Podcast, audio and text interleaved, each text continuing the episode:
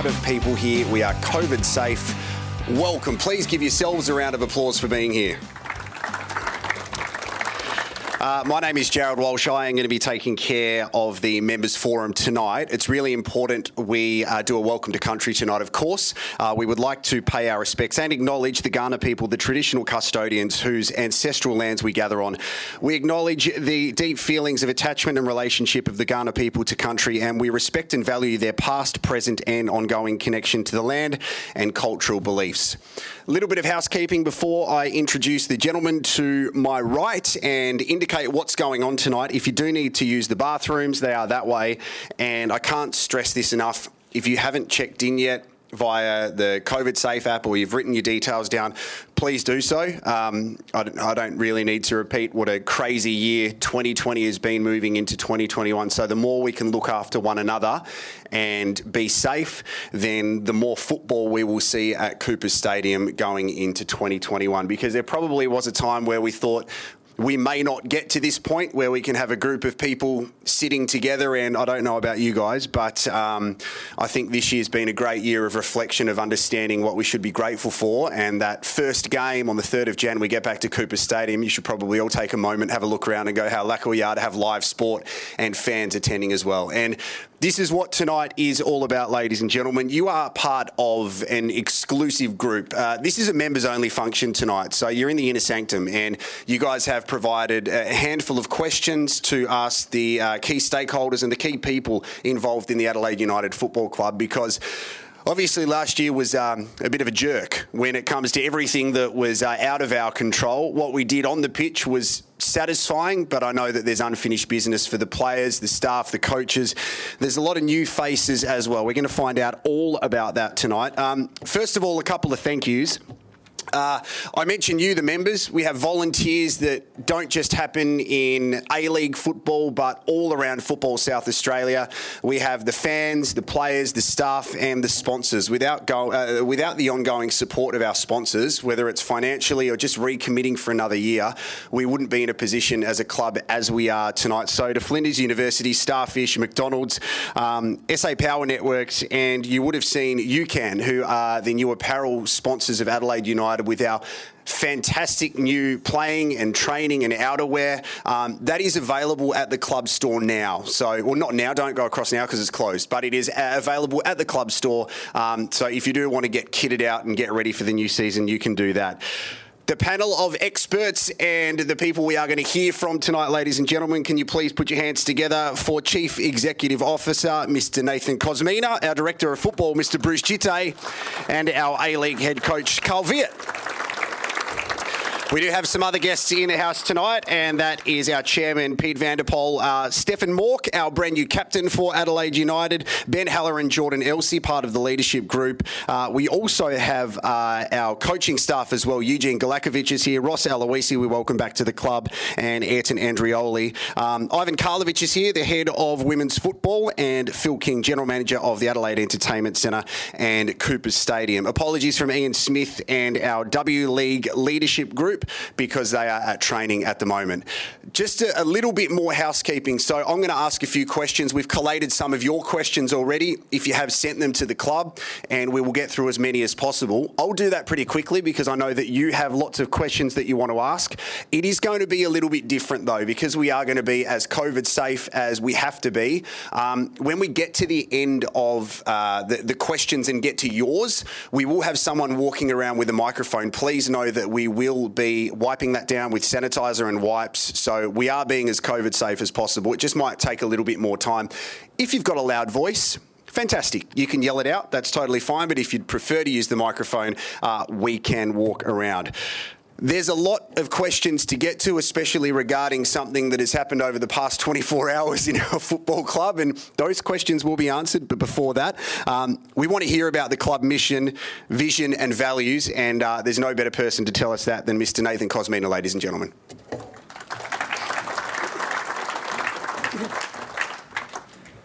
Thanks, Jarrod, and thanks everyone for coming tonight. We had, I think, three dates set aside for this forum, and, and COVID killed two of them. Third time lucky, we got it off the ground. So, thank you for coming along. Um, thank you for adhering to all the COVID protocols. We had to have everyone reg- register individually this year QR codes are now the norm, so hopefully it was relatively seamless. Um, we thought we'd kickstart tonight with a bit of an overview um, of the last nine months, um, more so from a club culture perspective than, than the nitty gritty of the finances or what happened on and off the field. Uh, COVID, uh, as we know, was much publicised, caused a lot of challenges for the club and the league. Um, we'll touch on some of those later in the member questions. Um, but more than anything, it actually provided us with some clean air and breathing space to, to revisit what the club means to the community and who we are as Adelaide United. We've, we've, we've, termed this slide redefining Adelaide United's culture. I'm not sure if we're necessarily redefining it, but we're revisiting it because I think it had been forgotten for a long time what it meant to be an Adelaide United stakeholder, being up here in the crowd on the field. Um, and the last nine months have provided us an opportunity to, to put that in writing ask a lot of questions, speak with a lot of people, and hopefully come up with a model and, and, a philosophy and culture that we think can hold the club in good stead moving forward. So I'll go through um, a few slides um, with a few pieces of work and outcomes. Much of it we will touch on again when we get to the questions, but if you do note anything, feel free to, to ask a question later when we start to pass around the mics. So uh, the day for us that really changed everything was 24 March. So I think many of you will probably remember 15 March when we played um, the last professional sporting game in South Australia pre-COVID on a Sunday afternoon at Cooper Stadium. 24 March, a week or so later, was when the league was officially postponed. So that's where, um, to be brutally honest, the club and the league went into damage control. We had no idea what the future looked like. Um, the broadcast deal obviously changed dramatically in the months, months that followed. Um, we made some decisions that weren't easy, um, but ultimately we've now got through it, and I think we're, we're in a stronger position as a club as a result. But that was really the trigger um, for revisiting what, what Adelaide United's culture means. We then embarked on three processes which, which have been um, really rewarding, I think. We, we have a lot of people at the club um, being in the office and also um, on the field that have been there for a long time. Obviously, Bruce has has been a player. Um, our entire coaching staff, um, uh, aside from Ayrton, have, have played for the club. Um, we've got a lot of knowledge in terms of what made this club great um, and what we need to do to, to ensure it remains great in the future. It was a three part process to understanding what Adelaide United means and what direction we need to head in. We conducted a member survey, um, I think, in, in the midst of COVID pretty early on. We met with past players. So Bruce and I uh, sat down with Angelo Costanzo, Marcelo Carrusca, and Travis Dodd, just to get their thoughts on on what it meant to be an Adelaide United player. What was the culture like? What was the team like? What were the fans like in those early days? Um, and thirdly, um, and this wasn't necessarily in our thinking initially, but we ended up embarking on a new head coach recruitment process. With Gertjan leaving at the end of April, um, we essentially built a whole process around how we were going to recruit the right head coach. Um, and some of those attributes and findings are in these next few slides. And ultimately, I think we, we knew pretty early on who the right person was. Um, he was right under our nose, and um, you know we couldn't be happier with the appointment we've made in Carl. So when assessing our culture and what's been working well and what hasn't, we identified a number of problems, to be blunt, um, areas for improvement that we hadn't been performing as well as we would have liked, um, and problems that we have since found what we think are the solutions for. For those that have been uh, with us in more recent years, there's been an ever changing football philosophy and culture within the club. Now, that's nothing against those individual philosophies, but we've been Spanish, we've been German, we've been Dutch, you know, when we haven't been South Australian in a long time. Um, we've had success with all of those. You know, we've won a championship with a Spanish coach, we've won an FA Cup with a German coach, we've won an FA Cup with a Dutch coach. That's not to say any of those philosophies of ways of going things about uh, going about things is wrong, but it's not our way. You know, we want we need to define what, what it means to be an Adelaide United player, how we want to play, um, and what the culture is within the club lack of Australian and South Australian coaches. So this isn't me or, or Bruce or anyone else saying we love Australian coaches. This is evidence based. Australian coaches are more likely to win the championship. 16 A League seasons, 13 championships have been won by Australian coaches. Littbarski in year one, Lavicka in 09 10, both at Sydney FC, and then Guillermo Amor in 15 16 are the only foreign coaches that have won an A League championship.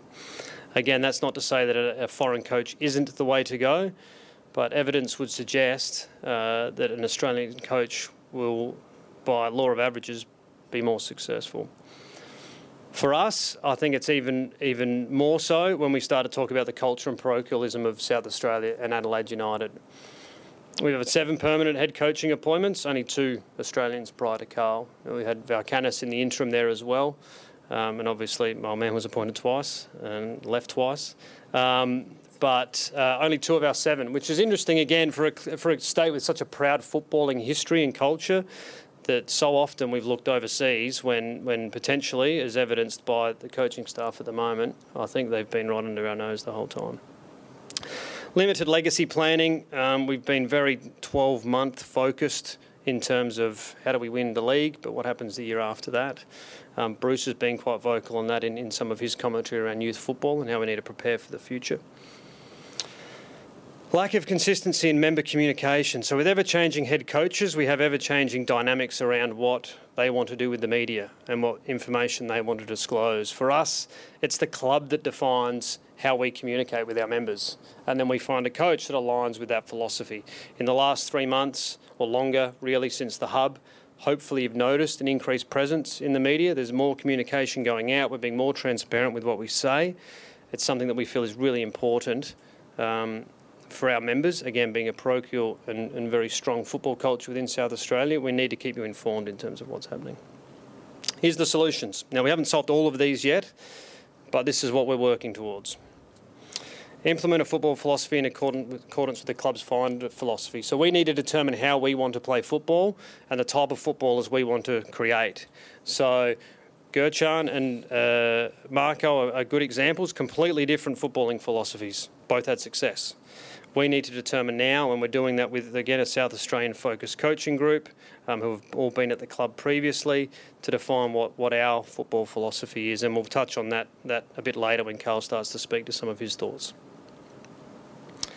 Foster a club and team culture based on Adelaide United's values. So we will, we've defined five values which we'll go through here, which filter through everything we do. So they go to the players and how they define what they want to do on the park from a cultural perspective to the office and hopefully flow on to, to the members and most importantly how we communicate with you. Youth. So we'll touch on that again in more detail, but youth is always going to be a strong focus for the club. We've got a proud history of producing Socceroos. We've got fantastic development pathways in SA. We're always going to need to complement that with interstate and overseas players, but ultimately we always want to be promoting our own first and foremost. Manage short term outcomes with long term goals. So the fact that we talk about youth doesn't mean that we're not going to try to win the league. So we need to, to couple that. Can, it's very easy to have a youth team. Anyone can go pick a youth team. You need to couple that with the right senior players that actually foster their development improve engagement with members, fans, media, commercial partners, and the South Australian football community, which speaks to, to tonight, which, which we hope to do more often. Promote the head coach as the leading ambassador for the club and football in South Australia. There's the right time and place for everyone to be hearing from administrators um, and Bruce. We've obviously used Bruce very heavily in the media. But ultimately, I think it's the head coach that should be the ambassador for our club in the media. When the time's right and there's, there's uh, player recruitment discussions to be had or off field discussions to be had, it will be Bruce or myself. But ultimately, you would have seen that Carl has had a great, a much greater presence in the, in the media than what we've done previously with the head coaches foster an inclusive, family focused club environment. So we've been uh, uh, a little bit, we've, we've lived in pillars a little bit, the club. We've had our W League program sit over here, our youth program here, and our A League program here. We've kind of worked together to a certain degree, but there's never really been any integration. Um, the appointment of Ed Andrioli to a head of youth slash A League assistant coach will hopefully bring the youth programs and A League programs much closer together. And appointing Ivan Karlovic as a head of women's football means we're able to dedicate much greater resources to our women's program to have them more more in, ingrained in, in, in the day to day of the club. That will be evidenced on Saturday, but we'll actually have our A League and W League teams train together on Cooper Stadium for our fan day. So hopefully everyone can get along to that. So from all this work, um, primarily, to be honest, from our member survey. we defined our mission, vision, and values. So we thought who better place to provide us with that commentary than, than the members. We've got our own thoughts, and uh, I don't think we actually varied much from, from what the, the members had said. I think we're all on the same page. We just hadn't documented it, and more importantly, we hadn't lived it before. So we've come up with a mission, vision, mission and vision statement, and then a values values that, that support that. So a quick definition of what a mission is. So essentially, it's an organisation's reason for being. Why do we exist is sort of the, the perennial question that we pose. We exist for the people of South Australia as a custodian for the game of football, and we serve to foster the passion, pride, and purpose that football evokes within the community. So we've been conscious there to not define our existence as purely being results orientated. I think results are a byproduct of living this. But as we've seen in the past, um, results aren't the only metric that define how uh, the success of a football club. Vision. A vision statement is an aspirational statement of an ideal, idealistic, emotional future of a company or group.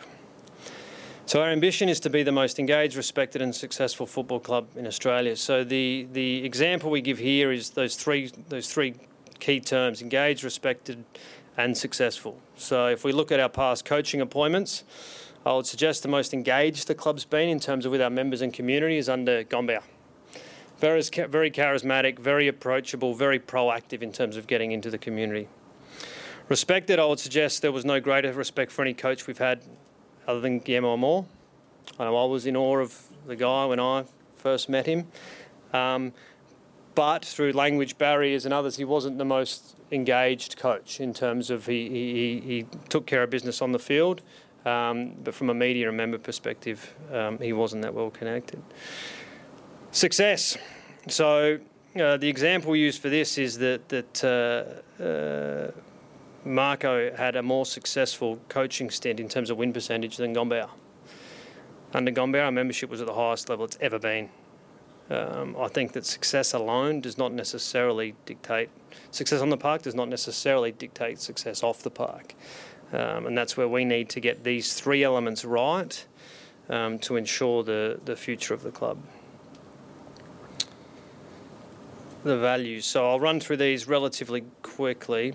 So ambition, a passion, desire, and unwavering commitment to succeed. So ultimately, want to win and we need to drive that culture within our, our team. It's all well and good to talk about youth and to talk about family environment, but but the, the team is there to win. So we cannot forget that, and that needs to be at the forefront of, of how we operate.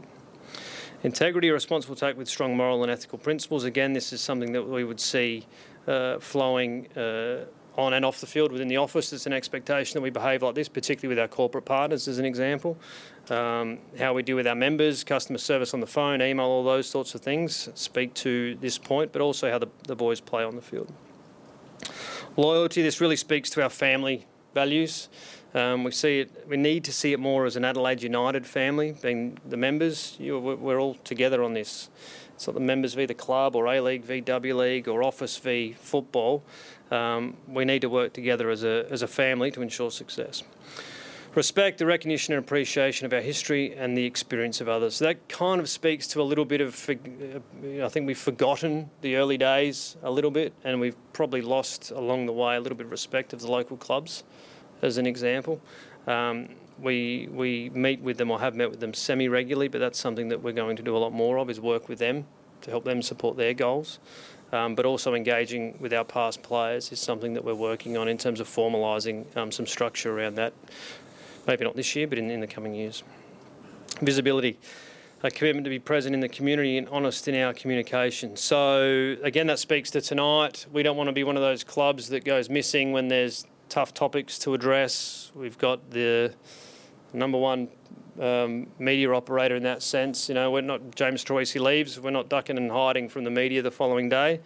Uh, Bruce fronted up at 11 a.m. and was on the radio this afternoon, and, and, and will disclose um, some more information, you know, re- regarding it tonight. But we want to be um, we want to be present in terms of you are hearing from us all the time. If you've got questions, we'll answer them. If you email the club, we'll always try to get back to you. I'll, I'll ring people semi regularly, members that have queries.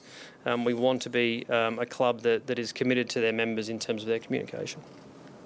I think that's it. So it's a bit of a background in terms of what what uh, a piece of work that we've been doing over the last nine months. The challenge for the club now is to really live it, and I think stage one of that has been the appointment of of Carl.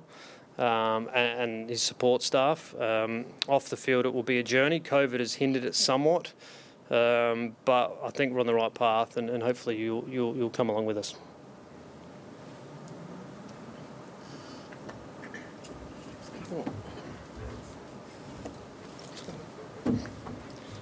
Ladies and gentlemen, round of applause, please, for Nathan Kosmina.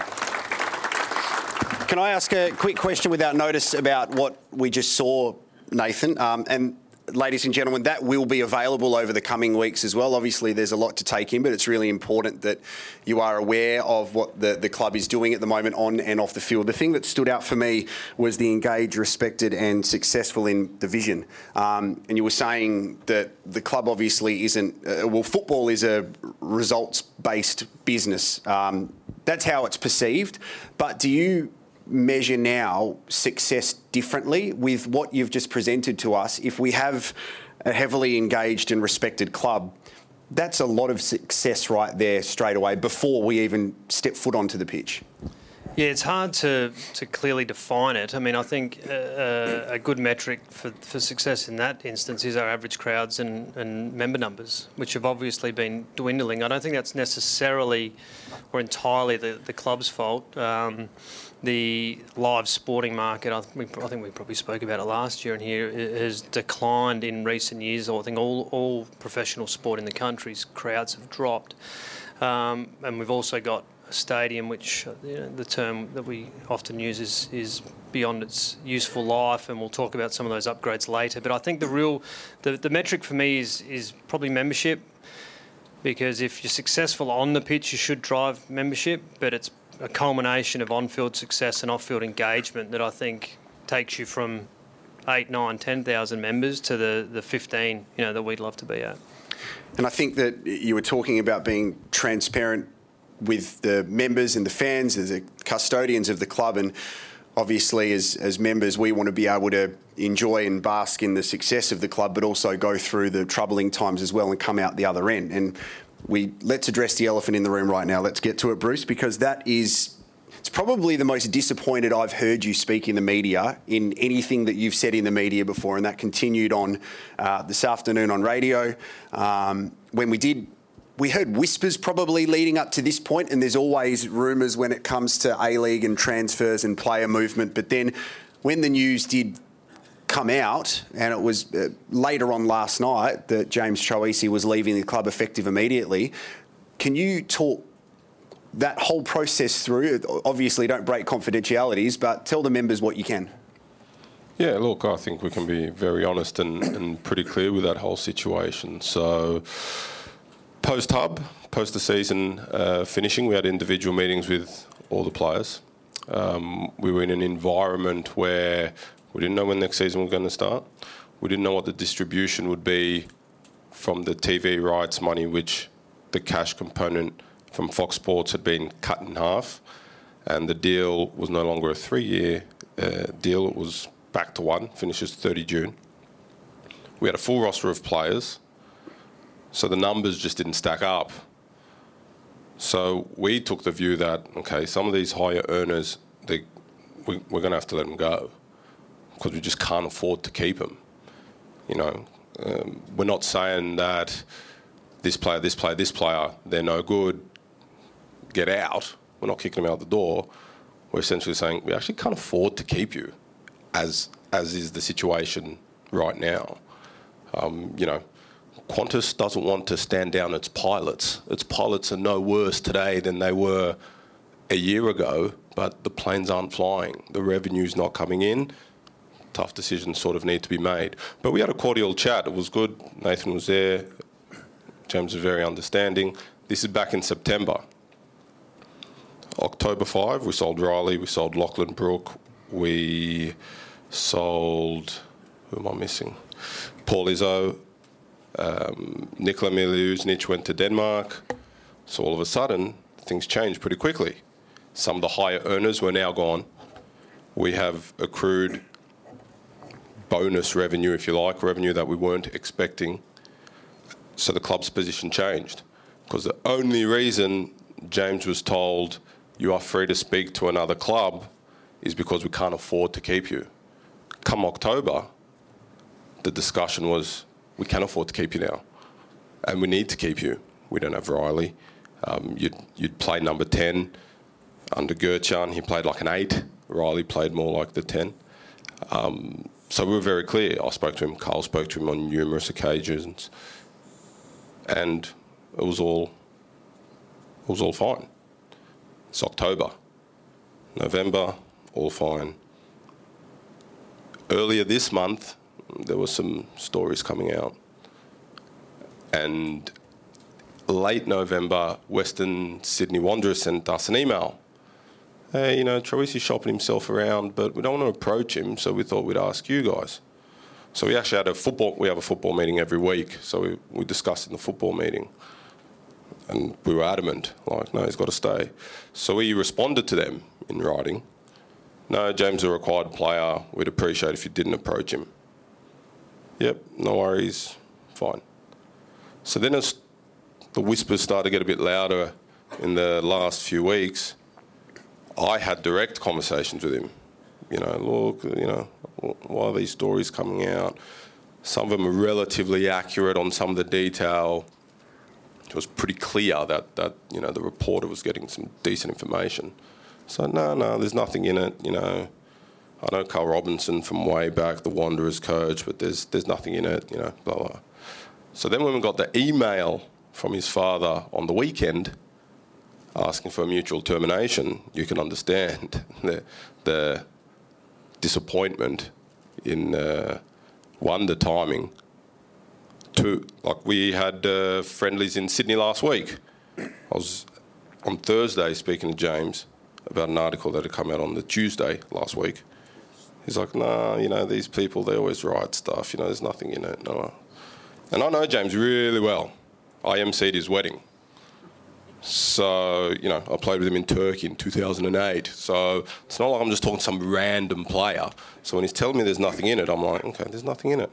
You know, there's rumours and stories all the time. So to get the email on the weekend was extremely disappointing. Um, and, you know, that's fine. Uh, they want to mutually terminate. And we had a meeting, I think it was yesterday, uh, another football meeting about it. And we decided, look, if you re- and he really wanted to go, it's not like I want to go. You know, I've been at this club playing before, thinking like I want to go. I left twice. Always came back, but I left twice. But but you know, there, there's there's a way to leave a club. You know, the day we signed Riley, we specifically said we don't want to see you here in three years. Like we want you to leave. You know, so th- th- there's ways to do things. Um, this is certainly, in my view, not the way. Hence the disappointment. But that's the story. So when he says like, when you hear, you know, the club gave him permission to speak to other clubs. Yes, that's true. That's a fact.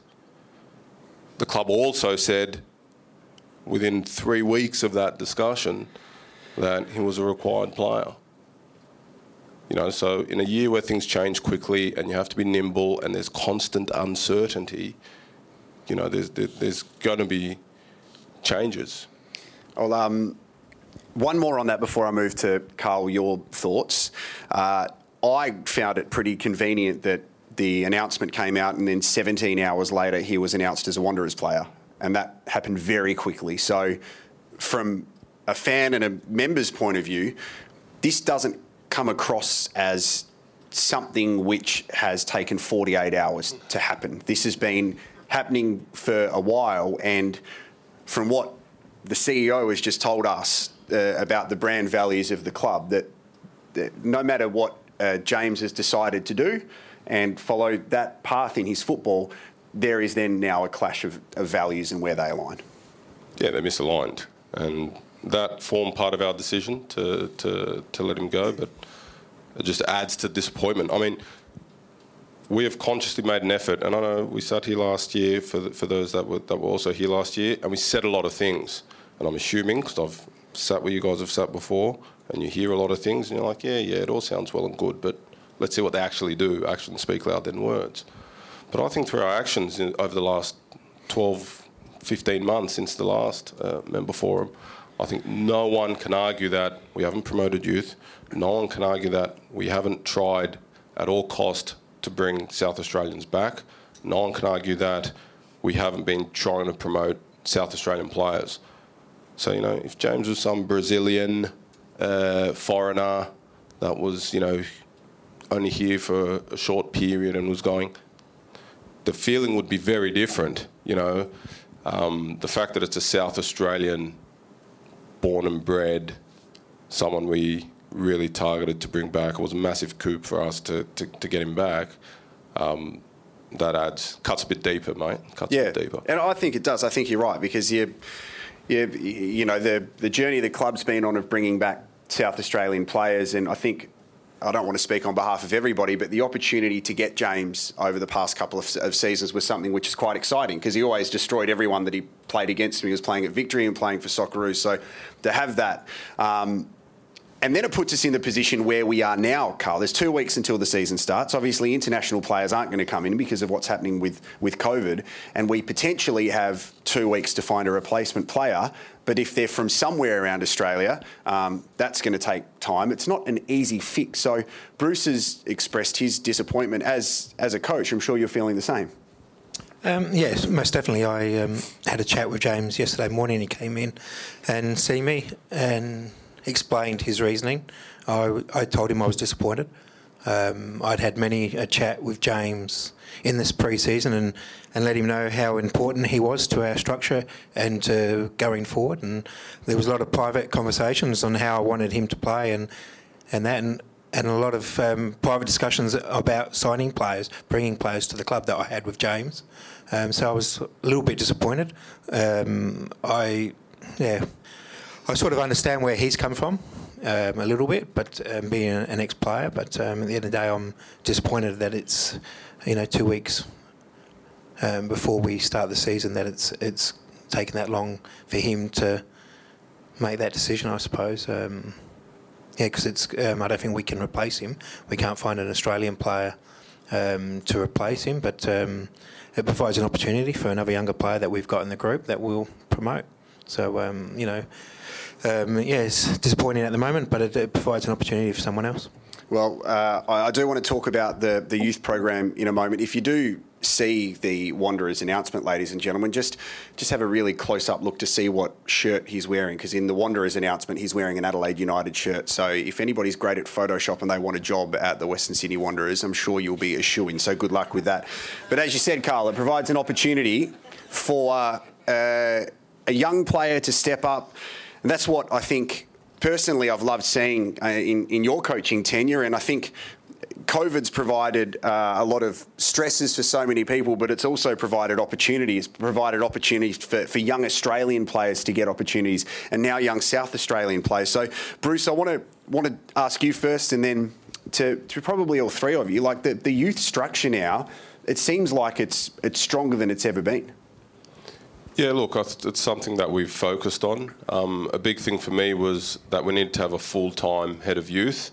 Um, previously, the youth team coach has been part time, and whilst we have been promoting youth team players, the program was a little bit all over the place. I mean, um, the training was good, but there's got to be more to it than, than just that. Um, I think, uh, well, I don't think, I know bringing Ayrton in will make a material and significant difference to the program, the way it's set up, the organisation, the way the players are brought up. Like for me, my dream is that one day, if a player's been through the Adelaide United system, through the youth team, through the first team, and is playing in Europe or South America or wherever they might be playing, that people can recognise that they've come through Adelaide United, not just because of the way they play, but because of the way they act, you know, the way they carry themselves, the way they speak to people, the respect, you know, they follow the values that, that Nathan ran through earlier. So that's impossible to do with a part-time coach. You know, the, we needed to restructure that program to get the connection between the A-League and the youth team. So having Ayrton as head of youth and assistant A-League coach, which is the setup I would say 80 to 90% of other A-League clubs have, is crucially important because He's at A League training in the morning, speaking to the A League coaches, he's in the meetings, he's seeing the trainings, and then he's executing near on exactly the same thing in the youth team. So, as a youth team player, if you're the left back and you're called up to A League training, it's not some big change of style or way of playing. You can actually be comfortable because you know what your midfielder is going to do when you get the ball. Because in your team, in the youth team, they make the same movement. Doesn't have to be exactly the same, but if the principles are aligned, then you're already halfway there. So that restructure was, was, was critically important, not just for the development of the players, because when it's not aligned, it's always the players that suffer. You know, Gertjan say all the time, Lockie Brooks doing really well at training. But I go watch him play in the youth game and his pressing is nowhere, nothing like what I want him to do in an A-League game. So I can't trust him to press in an A-League game or to do the job that I need him to do in the A-League game. And Lockie had come to me and say, I feel like I'm doing really well at training, but I'm not getting a chance. And I'd explain to him, the head coach is saying you're doing really well at training. But he watched you play on the weekend and you're not doing what he would like you to do in an A-League game. You know, so it's, it, it is a bit sad to see the players suffer when the alignment's not there, but we definitely have that um, fixed going forward. And then speaking of, of younger players, Nathan, Bruce mentioned uh, Nikola and Paul, who's not probably on the younger side anymore. Um, Riley and Lockie, they, they all go to different clubs. And I think here in Australia, sometimes for, for people who are probably part-time football fans uh, don't pay too much attention to the business of football. They look at it and go, "Oh no, we've lost a player." But the fact that we can develop younger players, or if they've been had a bit of experience and then spend a lot of their career here, and then turn that into making something for the club, which is really important. Can you talk us through that? Because uh, I reckon when we when Riley moved on, there was a group of people who would have gone, oh no, but then a group of people going, how good's this for the club and how good is this for Riley? Yeah, aside from from the uh, financials of it, you know, when sort of go into that, you know, and that can come and go with depending on the time of year and you know where they go and all that sort of thing. But I think reputationally, it's really good for the club. Um, to borrow a term from another club, uh, I think it, it starts to create uh, a, uh, a, a public sort of expectation or persona of the club as a destination club. Players want to come here because they know they'll get the opportunity to develop and they know they'll get the opportunity to go overseas. Um, and all of a sudden, it kind of snowballs. And I'm, I'm no expert on international transfer markets, but Adelaide United move on four players in a COVID environment. Next window, when clubs are looking at Australian players and they see the success that our players have had overseas since moving and the quality of Riley and Nikola and Paul and Lockie, all of a sudden, like, we know we can trust that program. That's a club we want to deal with. They're players that we want in our program because we know the quality of, of, of what they produce. And I think um, it would be remiss not to mention, I mean, uh, the common thread with, with um, all of those players um, was that they came through our youth system and specifically under the guidance of Carl and, and also Ayrton at at Football South Australia. I think that um, I don't want to lose sight of, of, the work that's been done prior to, to Carl's appointment here, and Michael Carter should be should be congratulated FSA for that as well. We've got a really good underpinning program in our NTC. Um, that we will now work even more closely with to mirror a lot of the philosophies and football principles that Bruce spoke about with respect to our youth team. We want that flowing all the way down. You know, they're not necessarily Adelaide United players, but they're on the path to becoming Adelaide United players. So, um, yeah, there's a whole there's a financial benefit, no doubt, and it provided the club with the necessary protection through COVID. But I think the reputational um, uh, value of it um, cannot be lost. Do you then, Carl, see that as uh, what, what Nathan just said, but then I guess your experience with, with youth players and then being able to communicate to senior players and international players and uh, how old would how old would Dom Costanzo have been when, when you were playing A League? He would have mate would have been three years old or something. Um, yeah, I can remember the first um, couple of years of the A League um, of Dom running around the change rooms as a little kid. wasn't interested in soccer at the time. Um, he was more interested in getting the tape off the physio and taping himself up to look like a mummy. Good. I, I find I, I, I, listened to an, an interview that a, a famous coach of uh, college basketball did. Um, his name's Coach K, and he coaches the Duke College side. And basically, ladies and gentlemen, he's been coaching this side. For, he's in his 70s, so he's been coaching the side for about 40 years. And he got offered a job to uh, coach the Los Angeles Lakers for $40 million, and he turned it down because he just wanted to connect with these younger players. And the reason I'm saying that is because the thing that stood out, Carly said, the message should never change, but the way you communicate it needs to. So you can still instill uh, your philosophy to players of all different ages and experience, just as long as you can communicate that with a mix of extreme youth at Adelaide United. You've got some international players and some senior players, which are sitting over there. We'll talk about in a second. Do you find that that's something that you need to do? Um, look, um, I, I, believe it doesn't matter what level of football you play, you have the same problems. Um, so it's just a matter of how you deal with as you say, older players, I will speak a little bit differently to, to a younger player. But um, I'm a, quite a relaxed coach. I like the players to um, express themselves and and have be free to speak their minds as well. And how have you found that over, I guess? last season finishing up, which was a very unique way to start um, your, your, senior coaching career, but it was I mean, we, we talk about success. It was a, a, great start, obviously, with what was going on behind the scenes, but now you've got um, a, a, team which you've been heavily involved in, now moving into what we can call an almost real season during pre season. What's impressed you? Um, yeah, look, as you said, um, I was very impressed with the playing group, the way that they um, bought into my style in those five games in the hub. Because um, we didn't have a long time preparation into those games and the way that they changed and, and the way they adapted to the way I wanted them to play was exceptional. Um, and as you said, this pre-season, it's been a very different pre-season to normal pre-seasons. I've, um, you know, I think last pre-season we played 12 games, I think it was, before we played um, started the A-League season, and this year we're going to go in with five games.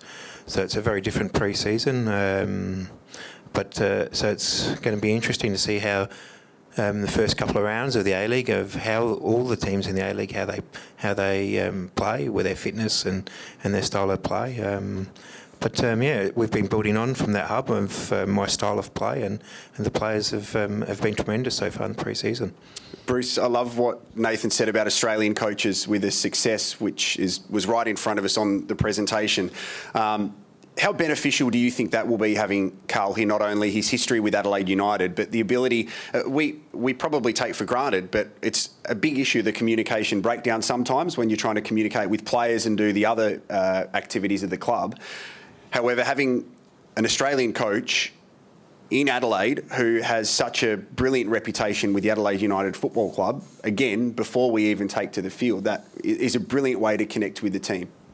It is fantastic, and it makes my job much much easier. I don't have to educate him on the salary cap. I don't have to educate him on the other opposing teams, the players, the stadiums, um, all the sort of challenges uh, uh, we had last year. So it frees up a lot of time to do more important things. But look, Carl is a, a, fantastic human being. I think that's first and foremost. That's that's sort of like our, our key indicator. Um, once you tick that box, then then obviously he's got all his coaching credentials, and we all saw what, what he can achieve um, just in that short period in the hub. So, you know, Carl makes my job much easier, and uh, the fact he's a good communicator. He's happy to do events like this. He's happy to speak to the media, as, as Nathan said. Um, you know, I get rolled out quite a bit in the media, but I think over time you're going to see that change as Carl starts to do uh, more and more, especially as the season commences. And Carl, you bring experience and relationships into your assistant coaches with Ross and Ayrton. What can you tell us about them that we don't know? Um, yeah, I think everyone know, pretty much knows Ross. Um, um, and that's a, re- a, reason I brought Ross into my um, coaching style because um, he's very passionate. He's a winner. Um, and he develops great relationships with not just with the playing group, but um, the staff and, and the supporters as well. And that's, um, as um, Nathan said, that's a big thing for us going forward. And Ayrton, he's got a, a tremendous knowledge in football. So um, he, um, I like to pick his brain on on football. He has a tremendous knowledge, and as you said, he, he hasn't played at Adelaide United, but he has played in the NSL for, for West Adelaide. So yeah, he's got a good knowledge in Australian football as well. We will talk about the leadership group very soon. Uh, Nathan, COVID, it's affected everybody. Bruce, you used the, the example of the, the Qantas pilots before, and everybody has been affected when it comes to redundancies and pay cuts. Um, Nathan, on the club, from I guess an outsider's point of view, if we're looking at sport holistically and here in South Australia, um, if we look at the, the two AFL clubs in the, the, Crows and Power, the AFL was affected in a dramatic way um, into staff cuts and cost cutting. There was a moment where I thought with Adelaide United and especially the A League, because we are quite a very a, a, smart operator when it comes to finances, and there's not much to play with compared to the bigger clubs. There didn't seem to be many moves that needed to be made, or people needing to go through um, as tougher times as those in in other codes. Um, can you talk from a staff and a player's point of view about how tough it was getting through what has been a weird 2020? Yeah, we joke that we were well prepared. We were prepared for COVID long before it hit in terms of our, our resourcing. We, we didn't have to make one person redundant um, within the office staff. Um, we, we've made some structural changes within the office, but, but, but no material. Um, the headcount, I think, has actually maybe gone up um, in recent months.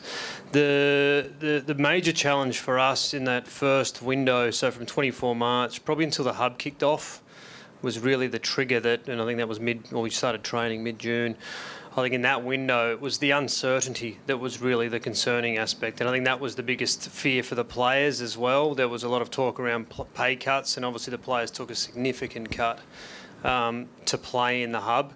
Um, and speaking with them and looking at our, our finances, uh, that was obviously an issue, but it was what lays beyond that that was really the fear. You know, what happens next year? That the Fox deal at the time had been significantly reduced, there was contracts on foot. Um, COVID was there. Can we have crowds? Can we drive membership revenues? Will our corporate partners come back?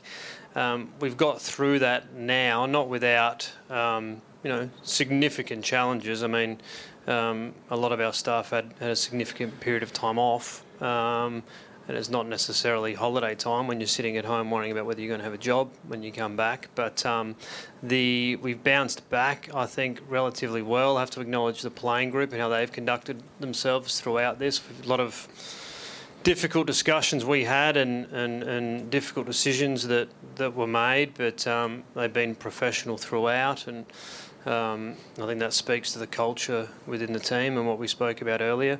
The challenge now is is is still COVID. Obviously, we've had some restrictions um, around the stadium capacity, which we released today, which was was really really um, exciting news that we're at 75% or 12,500. Um, but the club, uh, the the major cuts, I think, were football access. So I think the A League had grown beyond its means in terms of the football programs were, were, in my opinion, excessive. And there was a lot of spend in areas that weren't necessarily driving outcomes. So, um, and to be brutally honest, part of that is a foreign coach. It's no secret that foreign coaches earn more than, than local coaches. And as, as the slide showed, it doesn't necessarily guarantee success. So we, we rebuilt. Um, our football budgets. It's something that Bruce and I were looking at daily for probably three months, just trying to make considered decisions on what's material and what what is a nice to have. And I think we've arrived at a position, and we speak to the players about this as recently as this afternoon.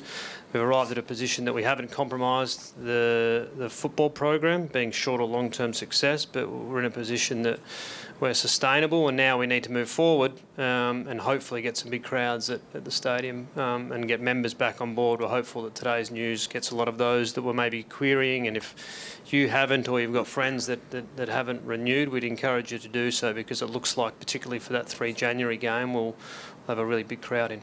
And Bruce, you're dealing with the players directly. There could have been, I think COVID's probably brought out the best and worst in people. So there's there's that time of, of panic, misunderstanding. Um, there's then understanding and just getting on with it. Like I'm sure the players went through the motions a little bit, but it seems like they went to the hub when they needed to they understood that everyone was affected by COVID and got the job done on the field, and then can come back now and focus to the next season. Yeah, look, I think that considering all things considered, I think the players were exemplary, especially in the hub. Um, but there were tough conversations. I mean, it's no secret they got stood down. They were just on JobKeeper for, for months. Um, with no, like, if you think back to March and April, like, there was no vision, you know, it was just flying in the fog. You know, when are we coming back? I don't know.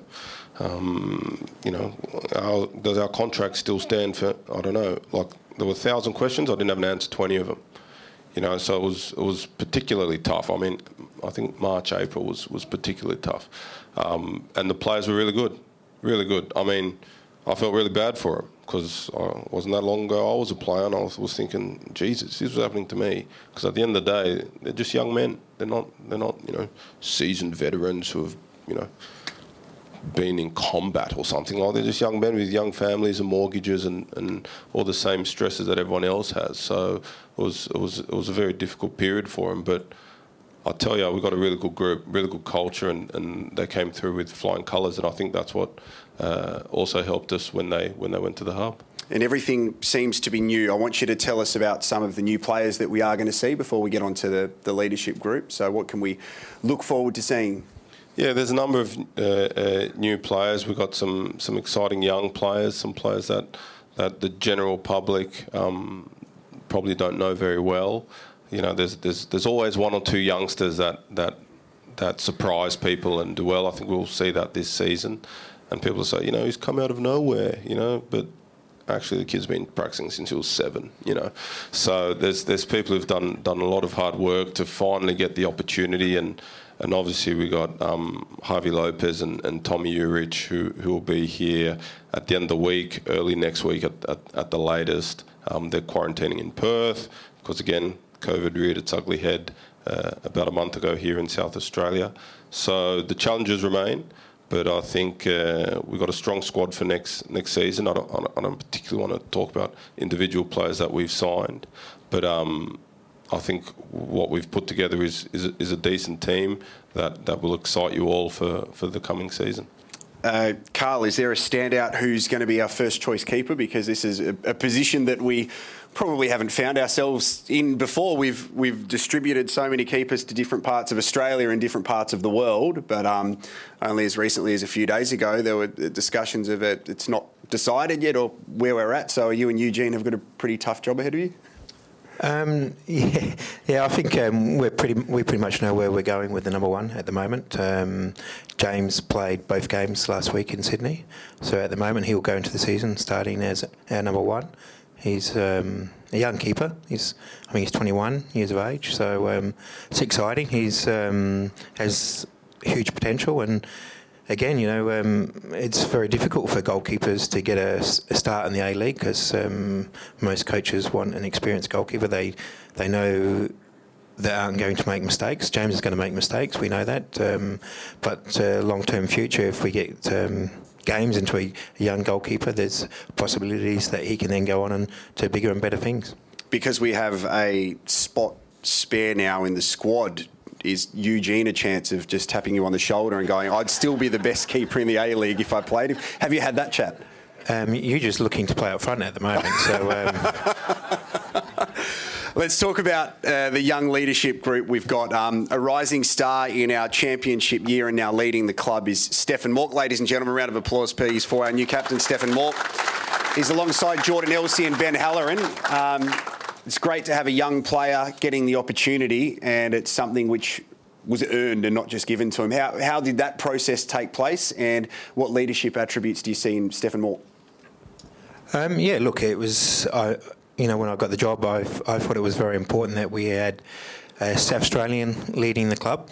Um, you know, just to get and keep in touch with our values. And we had a discussion. Um, the football department um, had a discussion, and Stefan is. Um, he has exceptional leadership qualities. Um, you can see that the way he goes about himself, the way he prepares himself to play, the way he prepares himself to train, and just not that, all, all the other things that he brings to the change room and onto the pitch. So um, yeah, that was it was a you know a discussion that we had, and we decided that Stefan was was the man. You know, we've got um, Jordan that's been at the club a long time as well that um, has um, done ext- extremely well. So um, he came into the leadership group with Stefan and, and Benny. We've made him an honorary South Australian. So he's, you know, um, with his experience overseas and that he's, he has a lot to bring to the, to the young players at our squad as well.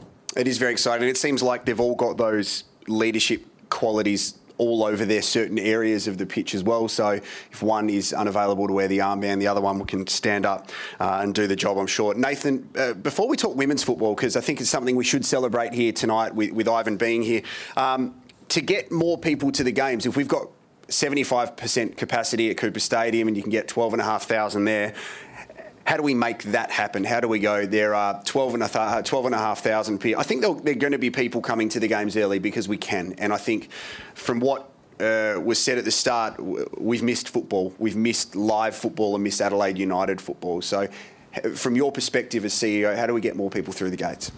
Yeah, that's the sixty-four thousand dollar question. The, I think in the short term, as I said before, we've we've I think positioned ourselves really well to rebound from COVID. Our engagement um, through digital, which has been our primary means of communication with everyone, we actually haven't been able to do, and face to face encounters such as these. Um, you know, having three dates for this event was, was a challenge. You know, just to get get 100 people in a room to talk about the club. Um, I think there'll be a rebound. The the 75% is really key. I mean, we've had just over 10,000, I think, to our last two round one games, which were previously played in October. I think good weather on the 3rd of January, um, you know, we should, we would hope that we go close to selling out at that number. The longer term question, and maybe we'll segue into to the stadium discussion because I think that plays a key role, is we've got, and we've said it last year and say it in all public commentary because we've you know, done a bit of radio on, on the stadium as well. As a pure viewing experience, when the weather's just right, we have the best stadium in the country. Um, uh, second to, to, none. I don't think there's any even close to it in terms of um, capacity and, and fan experience. As we saw last year, um, you go to either end of the spectrum, being 40 degrees at five o'clock on a on a Sunday, or 17 degrees. I think we had a Saturday afternoon game. I feel like they were a week apart as well. Um, it's the opposite end of the scale in terms of fan experience. I know as a as a um, having a young family um, at 40 degrees, I wouldn't be bringing my five-year-old son to a game. So how can we expect our members and fans to do the same? So whilst we're tracking really well, and I think in the right environment, our stadium is is really good. Um, it needs a lick of paint, to put it put it um, politely.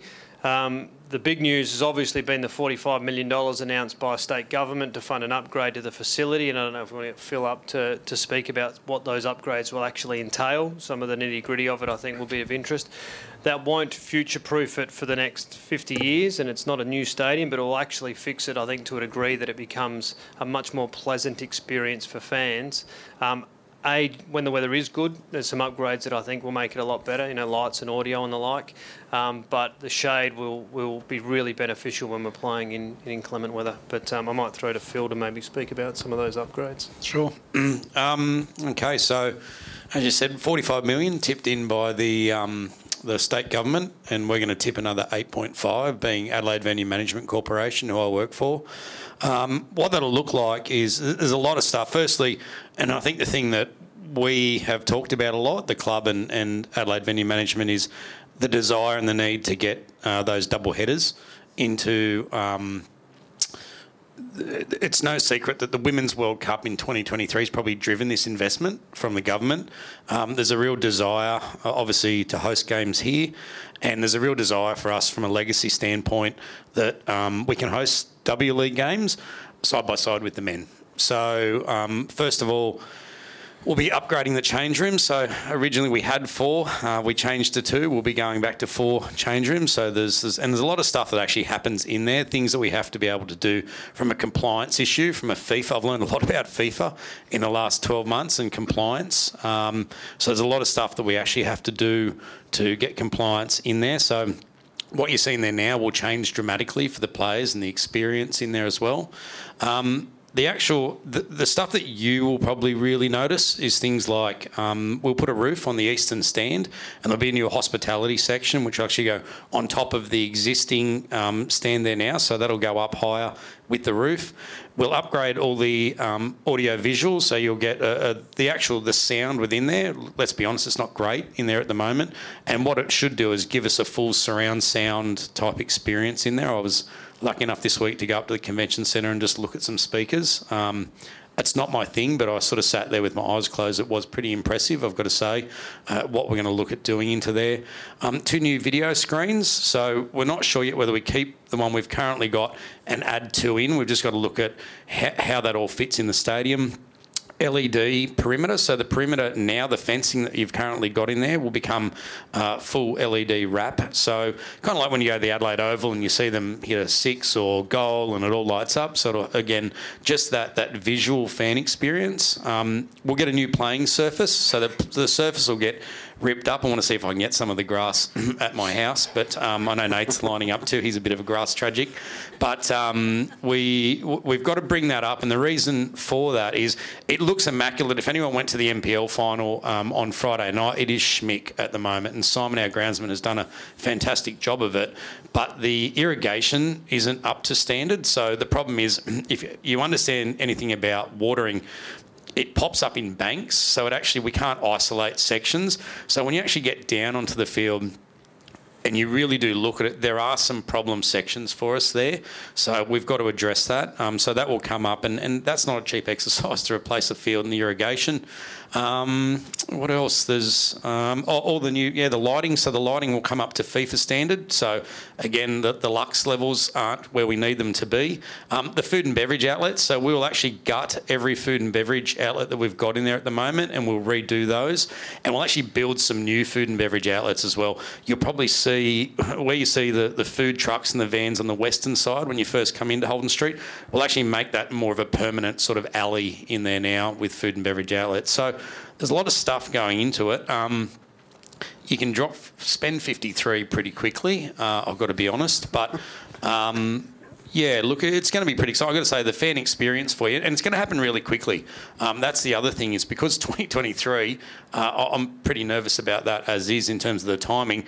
Um, this will happen really, really fast. So look, there'll, there'll probably be that work. We'll see it commence we're hoping some of it will start. We can start immediately uh, in terms of um, just the liquor paints and whatnot. Um, but there's areas we can stage and we can try and do it so it's absolute minimal disruption to the season and, and to you as fans. Corporately too. Where's John? He's up there. So we'll actually gut the full um, the corporate on the west. We're going to rip all that out and effectively rebuild it and, and put um, you know new walls and, and bits and pieces in. That's amazing. Phil, uh, ladies and gentlemen, can you please give Phil a round of applause? That's awesome and it's exciting. And I guess can, uh, that leads us to 2023 and women's football. And, and Nathan, before Ivan comes up, you mentioned before the different sections of Adelaide United with the, the youth side, um, with the men's team and the, the W League team. Uh, that's amazing, the uh, announcements that you made and bringing the club together again, not just for women's football here in South Australia, but it shows a togetherness for the club again. Yeah, it's a program that has been somewhat isolated, and I think that's historical more than anything. The the W League was run by Football South Australia for I think eight years, seven years maybe. In 2016, we took it back, and it became a fundamental internal operation for us. Um, the to be honest, it's improved out of sight every year since then. Now, we haven't necessarily got the results on the field. We had 2017 18 or 18 19 that we, we nearly made the finals. Um, but the person that's sort of single handedly responsible for that is Ivan Karlovic. Um, the problem has been that he has been doing all of the recruitment, all of the individual player meetings, all of the planning, all of the coach recruitment discussions, all of the venue negotiations as the head coach.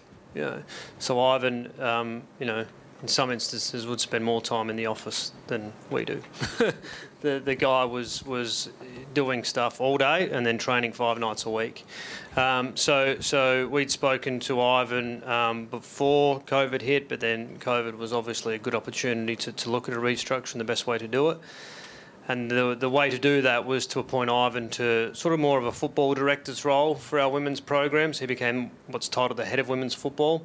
And Adrian Stenta, who was the assistant coach, we felt the time was right. He'd been there for two years to step into the head coach role. So now, rightfully, the head coach operates purely on coaching. You know, if Carl was having to book flights for the A League team, you know, trying to get into Geelong for round one, whilst also coaching the team, you can, you know, that's essentially you know, some of the day-to-day challenges that we were facing. So now, um, Ivan probably still spends the same time on the program, um, but we're just constantly trying to improve it, and it's actually integrated a lot more.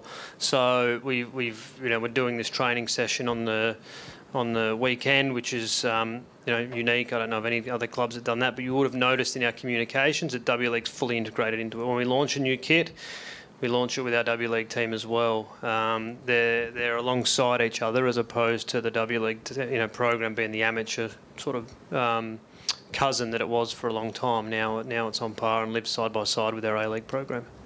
Ivan, did you want to come up here, mate, and tell us a little bit about more? Ladies and gentlemen, Ivan Karlovic, please put your hands together.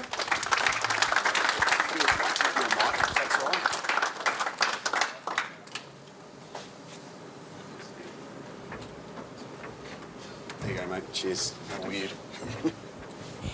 That's all clean. Um, congratulations. Uh, from from the outside, it seems like, as Nathan was saying, uh, Adelaide United, the A League side, and the W League side, probably the only thing they had in common was the word league at the end of it. But now the fact that um, in the messaging, as you said, Cosy, it was amazing in talking about new merchandise, talking about the, the fan day this Saturday.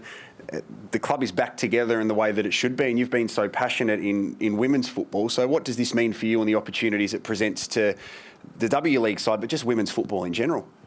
Yeah, look, I've I think I broke it with the sanitizer. um, obviously, we've discussed um, you know, the Women's World Cup and, and the women's game has, has, has evolved immensely over the last few years. We mentioned earlier that as a club, we've started to look beyond a 12 month period. And, and Nathan mentioned earlier that uh, you know, this is something that we've been discussing for, for you know the last couple of years and, and felt the time was was right um, in order for me to to evolve into a, a slightly different role um, and allow the coach of the, women's side to, to focus their full time and effort in, in coaching the side um, and allow me to continue to to make changes and, and work with Nathan and, and Bruce to, to continue to evolve the program um, to make us more professional, um, to align us with, with the A League program, and I think we're, we're t- certainly taking the right steps. This is going to be a time now in 2023 where uh, the Matildas uh, are in the spotlight, deservedly so, and have probably been in more of the spotlight than the Socceroos over the past half decade, which is well deserved. But can the players see the opportunity now of we saw earlier in 2020 the, the Women's World Cup in cricket, what that did for the growth of the game? So now to hopefully have a, a, game or a couple in Adelaide, but to have the best players in women's football here in Australia, um, people then hopefully that translates to people coming to watch the W League games. Yeah, look, um, over over my last few years here with the club, um, what generally was the case um, was that an NPL season would finish and, and the girls would be happy to to sign for Adelaide United and, and spend the three months of summer um, playing for Adelaide United, and for them that was. Uh, an achievement. Um, whereas you have discussions with the players now, um, and their goals are set a lot higher. Um, their primary focus is is the W League and looking to to progress into overseas clubs and, and overseas leagues um, because the level has, has grown so much and and the, the media around and, and you see the leagues around the world, the, the English league now and, and the players and, and, and the money that they're spending now too is uh, is quite extraordinary. Uh, a couple more questions before we hand it over to you guys. Um, Bruce, because you are a, a heavy hitter amongst all, all areas of society, um, this season we go into 2021 without Hyundai at the front of A League, without a major partner, and with a, a broadcast deal which is there for the moment this is a question without notice. This, the state of the game at the moment is it as dire as we probably thought leading into the back and forth about the television rights of relying on that to really help sustain the game? I think it's tricky. I think it's. Um, I think the only way from here is up. I was I was I was in Sydney last week. I, I went to FFA, spoke to the real decision makers, the real heavy hitters there, and the consensus was, you know, we've restructured, we've reset, and the only way is up for the sport. Obviously, with the Women's World Cup coming and the strength in the grassroots, that's clear. Um, but with the professional leagues, they're very confident on the next TV deal, whether that's with Fox or a streaming service or a mix. Um, no one's sure yet, but they're very confident on, on the next TV deal, and they're very confident that now with the unbundling, so the F, the FFA won't run the A League anymore. The A League will be its own, you know, leagues co, and, and, and the FFA will just take care of the grassroots. There was a lot of confidence in that office that it's onwards and upwards from here. Just before we let you go, Bruce, um, before I'm handing you over to all of the members, uh, I think we've all we all look back on this year and go, what did we learn? Watching the the hub life of the of the A League, it was fascinating because I think that's some of the best football that we've seen in the A League for a while. Young Australian players fighting for positions. Um, it was in winter, so that's been discussed as well. Did you look at that and go, it's, it's quite interesting and potentially something that can be adapted to a business model or the way that uh, recruiters uh, look at football going forward? Is that playing in winter? Playing in winter, but also focusing more on the Australian players too. Yeah, certainly. I think we've been doing that. We we, we, we were COVID proofing our squad prior to that, unbeknown to us. Um, you know, we had a focus on not just Australians, but but, but South Australians and, and younger players. A lot of clubs now are pivoting to try and do the same thing. But um, I think to be sustainable, like the A League is not the Premier League. Never will be. You know, probably shouldn't aim to be. Uh, in my view, we play a part in what is a global ecosystem and a global market called football. It's a massive market. We are a small player. So, if you want a sustainable club, then you need to be able to develop good players that can be on sold overseas, have a strong membership and fan base, because without you guys, we don't exist but you also need to do that other stuff. You cannot go around and try to compete with the MLS, try to compete with Asia. You, you know, you just don't have the money to, to, to compete on that front. So for me, it's a no-brainer. If it's good enough for Ajax to be a development club, then it's good enough for us to be a development club. We shouldn't pretend to try and be anything different. You know, Ajax might sell players to Real Madrid for 50 million, but if we can sell players for one, two, three, four, or five million, then I think we're, we're on a very good path and certainly on a sustainable path. Just finally, Carl, uh, Nathan mentioned earlier we've had a Spanish style of football, a German style, a Dutch style, all in the space of about five years. Your style of football, what are we going to see going into 2021? Um, yeah, I think we we got a little bit of a taste of it in the hub. Um, it's yeah, it's um, it's developing. It, it, will keep changing. My um, philosophy, it's just not you know today it's this, and I'll keep developing it as I, as I move along. And a lot of it will depend on the playing group that we have at the time. Um, I have to work out the best um, playing style for the players that we have at the time to get us the the best results that we can get. And just finally. Uh, do you have a measure of success going into this season with, with goals and targets that you want to achieve that you can share with us? Um, look, um, you know, I'm sure the playing group and especially the coaching staff, we we want to win every every game that we play in, um, and that's our target is to um, you know finish the season on top.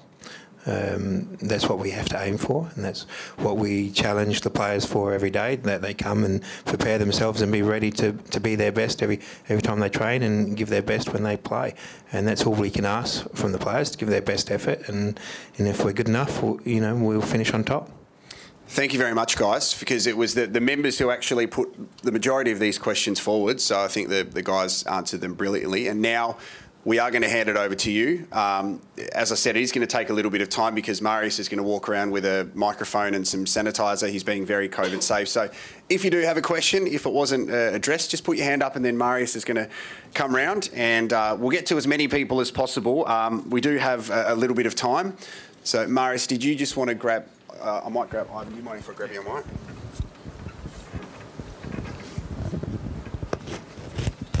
You can direct your question at anybody as well, ladies and gentlemen.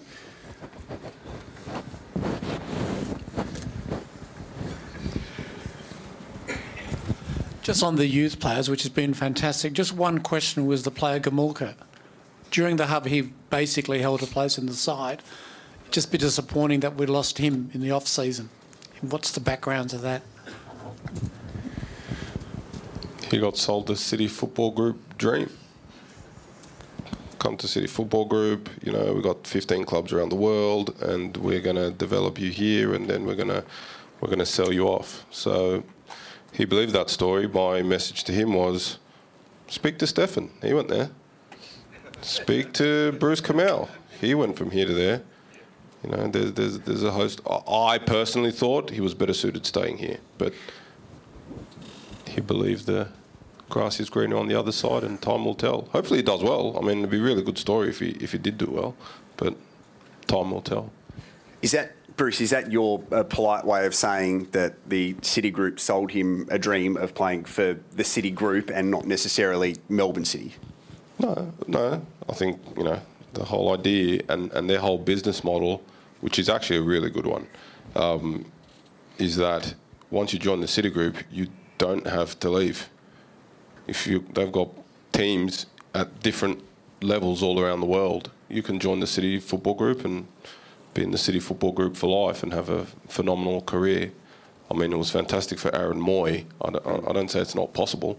Um, and if he has an Aaron Mooy type story, it'd be fantastic. I'm genuine about that. But I think personally, he would have been better suited staying here. Okay. Thank you for your question.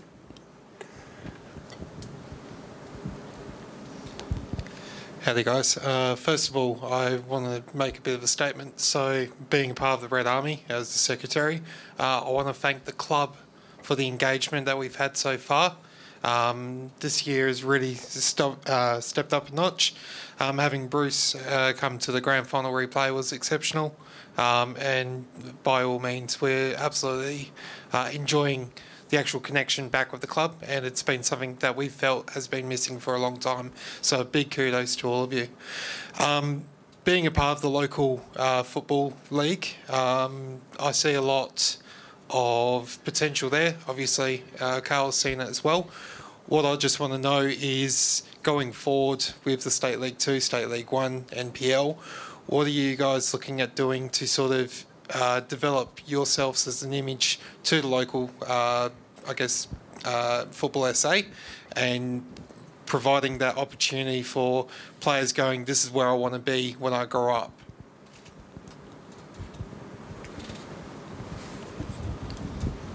Um, yeah, that speaks to our engagement with local clubs. Um, we've been somewhat, again, we probably had the discussion here last year, but we were somewhat combative with them.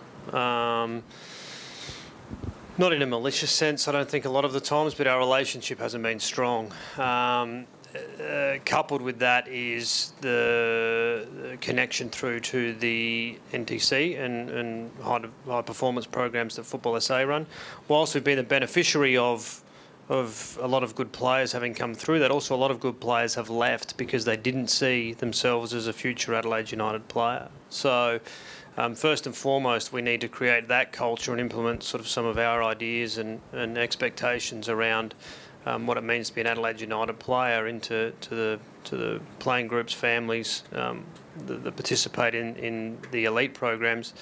With the clubs, I think it's about building relationships and be, being present. Um, it is 297 clubs as it last year. I don't know if that's changed in South Australia. It's near on impossible for us to have a player appearance at every one. You know, so we're not going to see all these these kids all the time and have them aspirational to, to play. But we've got a 15,000 or 16,500 seat stadium and 30,000 registered players. It's quite easy to fit them all in there over a couple of games. So, so we're working with the clubs. Um, sort of COVID postponed some of it, but on you know basic stuff like ticket initiatives, you know, to get them in, we need them to taste the game, but they also need to come and feel as though they're connected with the club. So that speaks to our media strategy, and, and you know, digital media is obviously much, much um, or very important with younger audiences. Um, we need to continue, continue to find ways to connect with them. And I think having a South Australian coach, a South Australian captain, um, you know, Stefan and Jordan, both from local clubs. The majority of our players have come from local clubs. Um, we, we need to respect that history a little bit more so that the clubs look at us and actually, and many do, but see it as a badge of honour to have a player come to Adelaide United. But based on sort of some, some past relationships, it's not always the case.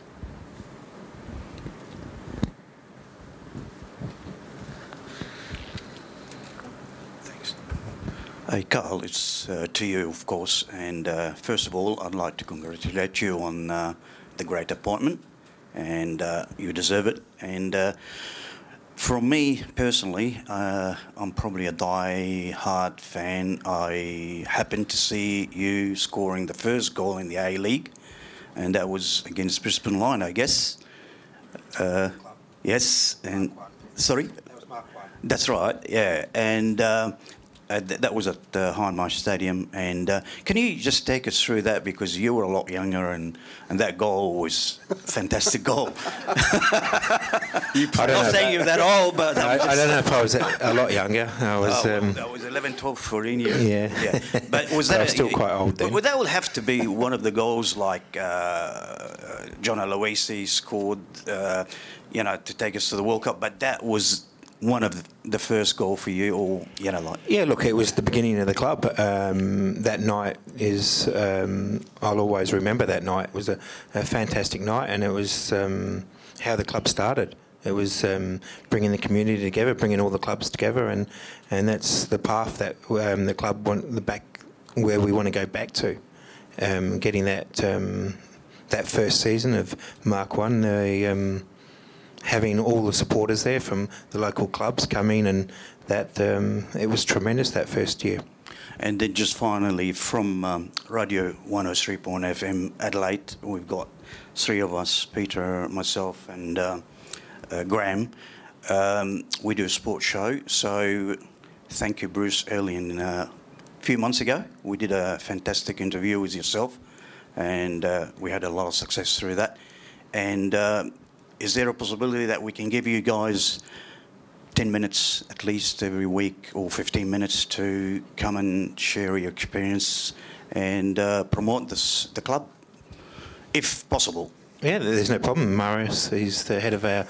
Um, is that is that? No, I like what you did. Marius it's very courageous. Um, he's, he's the man that um, organises all the all the media and um, terrific. Uh, as I said to uh, Marius, I I'm more than happy to do every media thing that we we have to do. Um, Thank you and good luck very for the open future. And Thank you.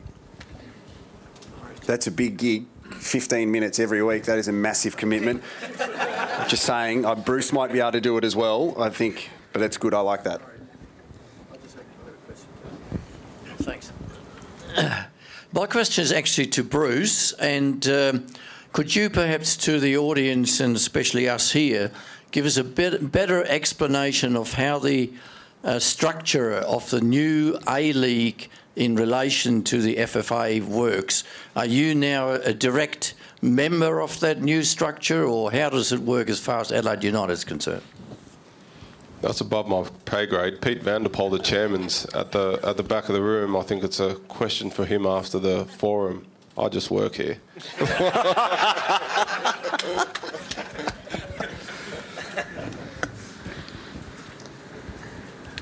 Thank you for your questions, guys. Uh, what what frequency can we listen to you on the radio?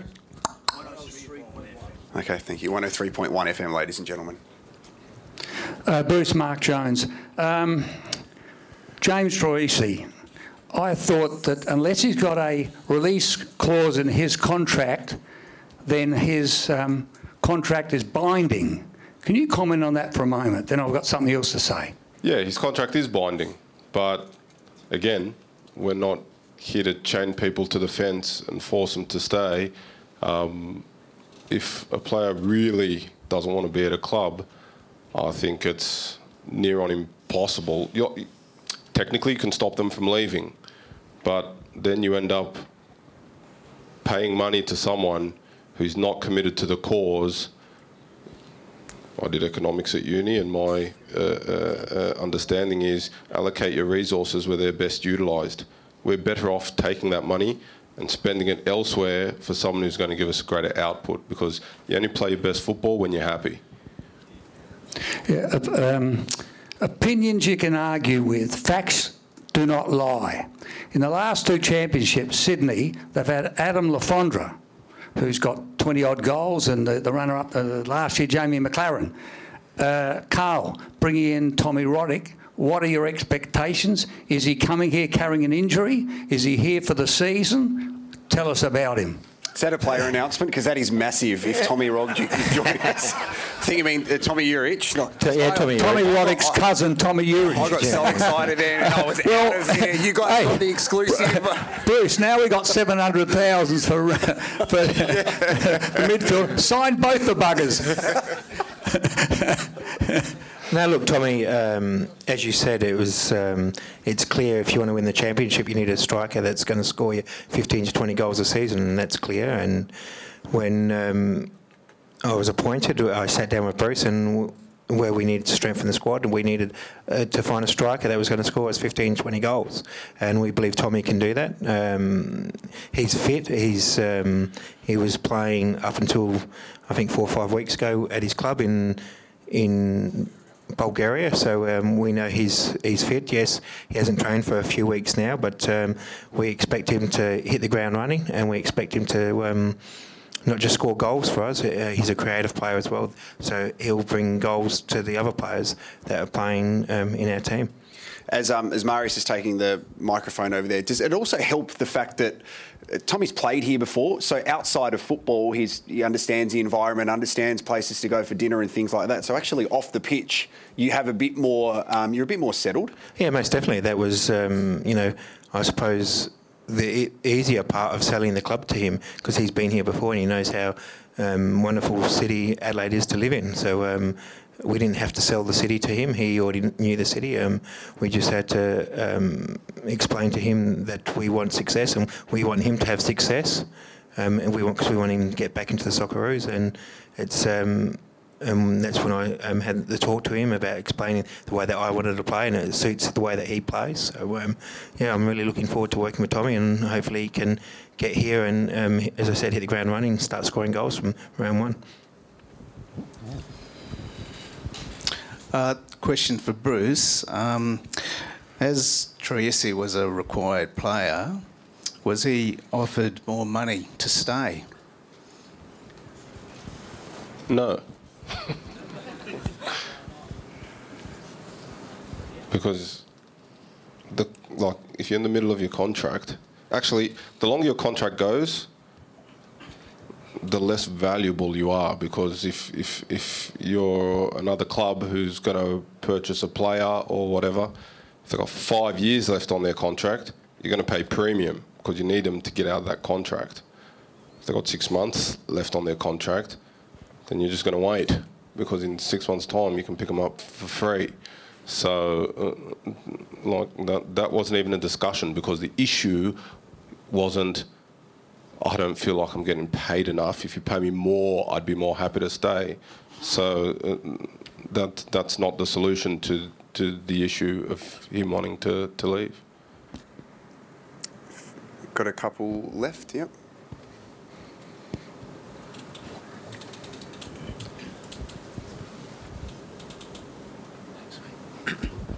I'm not sure if this is best served for Nathan or Bruce, but uh, when it comes to making big signings, and I think Javi Lopez was a very big signing, and you you guys should be applauded for that.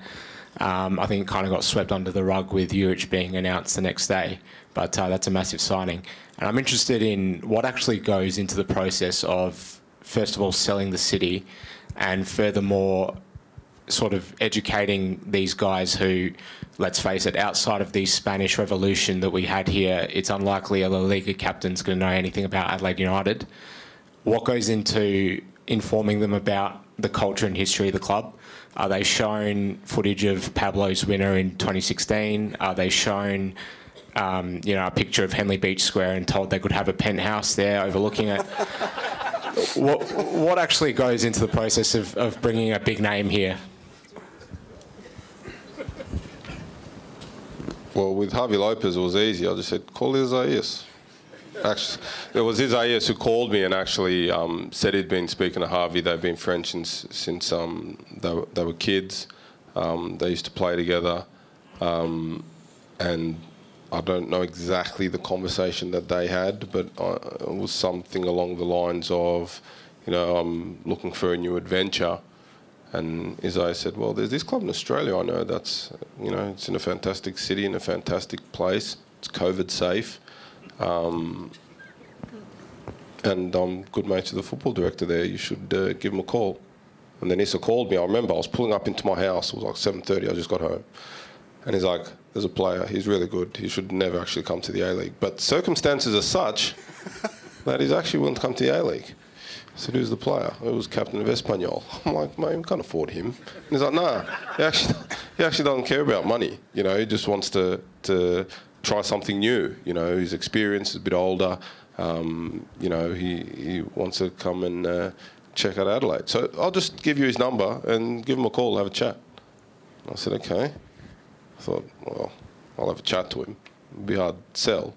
But Issa had done it. It was the easiest signing I'd made this whole off season. I don't know how long Issa was talking to him, but um, he, he definitely sold him on uh, on on coming here, and and Javi's been really enthusiastic uh, uh, ever since. You know, he's in quarantine. We're texting all the time. Can't wait to get to training. We got him a, a bike and some uh, medicine balls and therabands and stuff, so we can do a bit of exercise while while he's in his quarantine hotel. He's there with his wife and two kids. He's saying it's getting a bit tough now, but um, but you know the, the the ending is near. The light's at the end of the tunnel. That was one of the other announcements that you didn't make that Isaias is now Spanish director of football for Adelaide United. what a great man to work for the club as well. Thanks, Jarrod. Uh, directed at, at Phil um, as the management of the stadium and possibly to Nathan um, and, and to a lesser degree Bruce.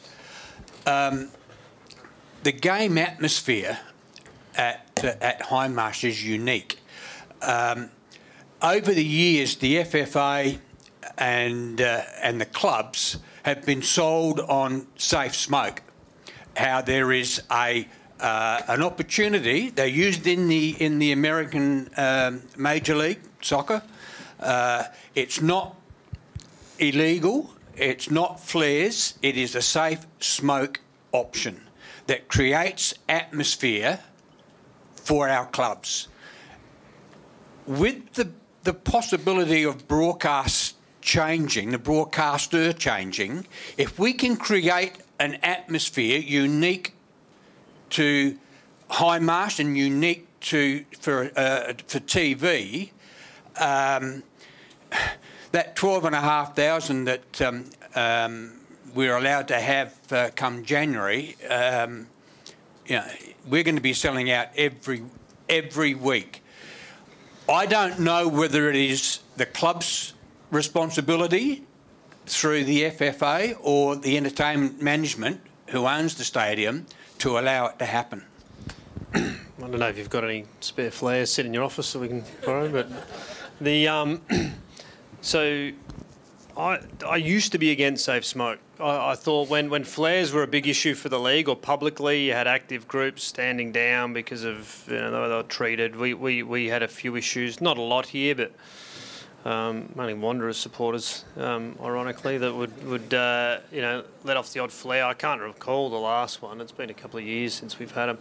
I think that that kind of public um, um fear of active support uh, and flares in particular has, has weighed. And what sold me on Safe Smoke was the FA Cup final last year. That's the first time I think we'd had it at a game at Coopers. I'm like, this is actually quite good. Now, I don't think it's going to sell out a stadium, but it's one of those one percenters that can add to the atmosphere of a venue.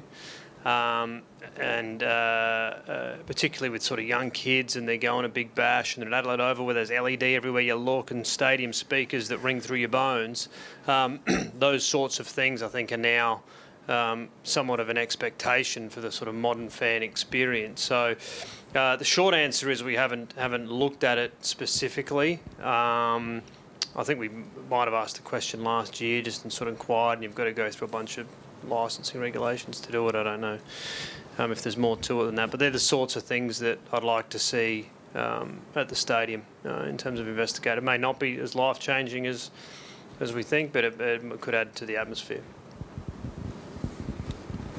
We've got about uh, 10 more minutes, ladies and gentlemen. So if you do think of anything, uh, we will uh, we'll come to you in next, sir. Um, I just have a question that's probably best directed to the chairman, but maybe Nathan might have some insight into uh, into the answer. But um, I've been following the club for a long time, and I know it's been in existence for 17 years, but um, there doesn't seem to be any plan, and correct me if I'm wrong here, to build the asset base of the club off the field to perhaps have uh, additional revenue streams, um, maybe club rooms. I understand the stadium situation is constantly changing. There was, there's always news in, in the media about you know potential new stadiums. Now we've got the upgrade to Hindmarsh. Um, I- look at SANFL clubs, for example, that have got you know the Redlegs clubs, for example, and and and other. Um, uh, venues where they can, um, where people and the fans in general can go to uh, and and spend money, and the club can use that as a, as, as a revenue stream. Do we have any sort of plans like that? Is the club looking to address that at some stage? Um, uh, not, not, no is the is the short answer. I think there's a there's a few parts to that. I think the the stadium in its current format does not create a precinct environment where people want to either go beforehand or stay after around a match day. Um, I, I, to be perfectly honest, I'm not a massive supporter of club venues. I think it's very easy to easy to become addicted to gaming revenues. Um, uh, I, wouldn't want Adelaide United for the reasons we just spoke about in relation to our values to be to be you know, beholden to, to to revenues from pokie machines. Um, not necessarily that they obviously a, a must-have with a licensed venue, but generally they're associated in an SANFL sense as an example. In terms of other infrastructure, that's sort of a separate question. What we haven't, and I was speaking to someone earlier about what we are planning on um, in terms of redevelopment or, or further investment with, with government support is is our training base out at Playford. Um, for those that have been there, it's a really good venue. Um, uh, there's been discussion; it's too far away. I mean, we'd all like to be, you know, training in the CBD. The, rea- the reality is that that's not going to happen. Um, with the north-south um, connector, I think the, the trip to Playford becomes has become much more palatable for everyone, and it's a it's a, a four and a half pitch venue with all pitches pitches like a, a bowling green. Um, that has real potential to become a, a home for a, a, a true home of football. Our, our women's team are training at, at the uni grounds at the moment. Our youth team is trained at the parks. We've just moved to Playford. Um, we lack that, and that needs some infrastructure and spend around change rooms in the first instance. I don't think there'll be scope to do more than that.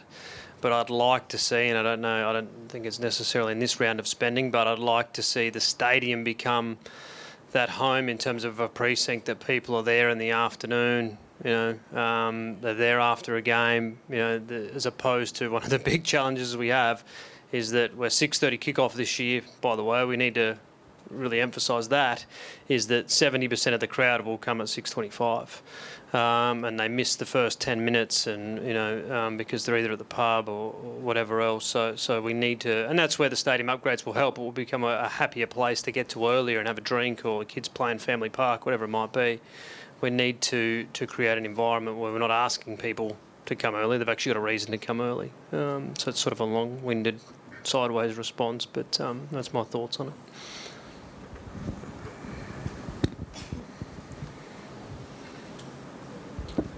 Hi, um, just with um, our A-League squad's pretty much solidified by now, maybe one more player to replace James. I was just thinking about the W League squad. Obviously, same challenges with COVID. It might be a bit harder to bring any international women's players in. I know we've got the um, local women that have played in the NPOSA and the W League side before, but do we have any potential additions, any signings to expect? That's my question.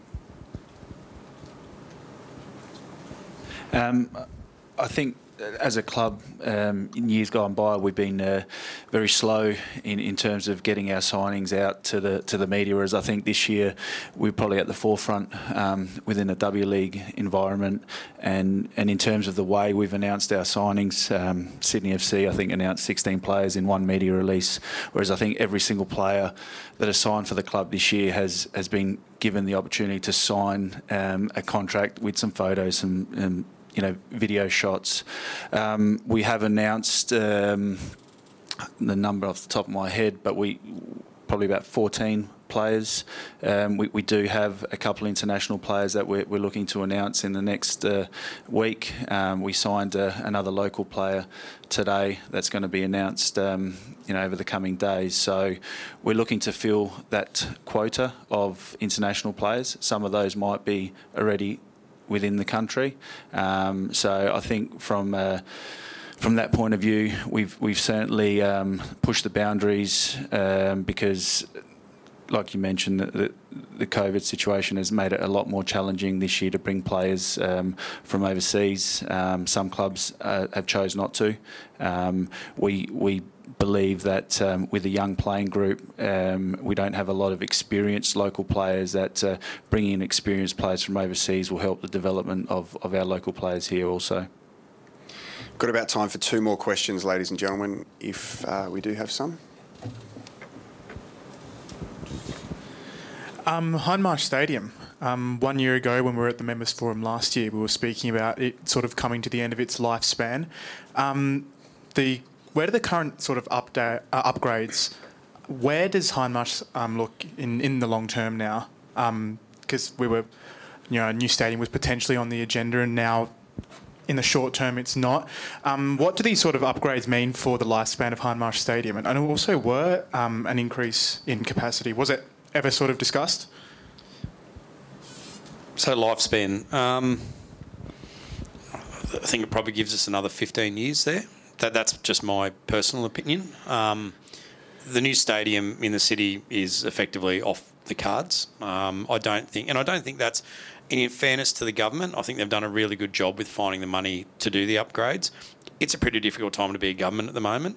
Let's be honest, in terms of um, what the last eight nine months um, has happened and represented within the state and just the country itself. So you know they should be applauded for that whether you what side of politics you sit on. Regardless, I think they've done a great job.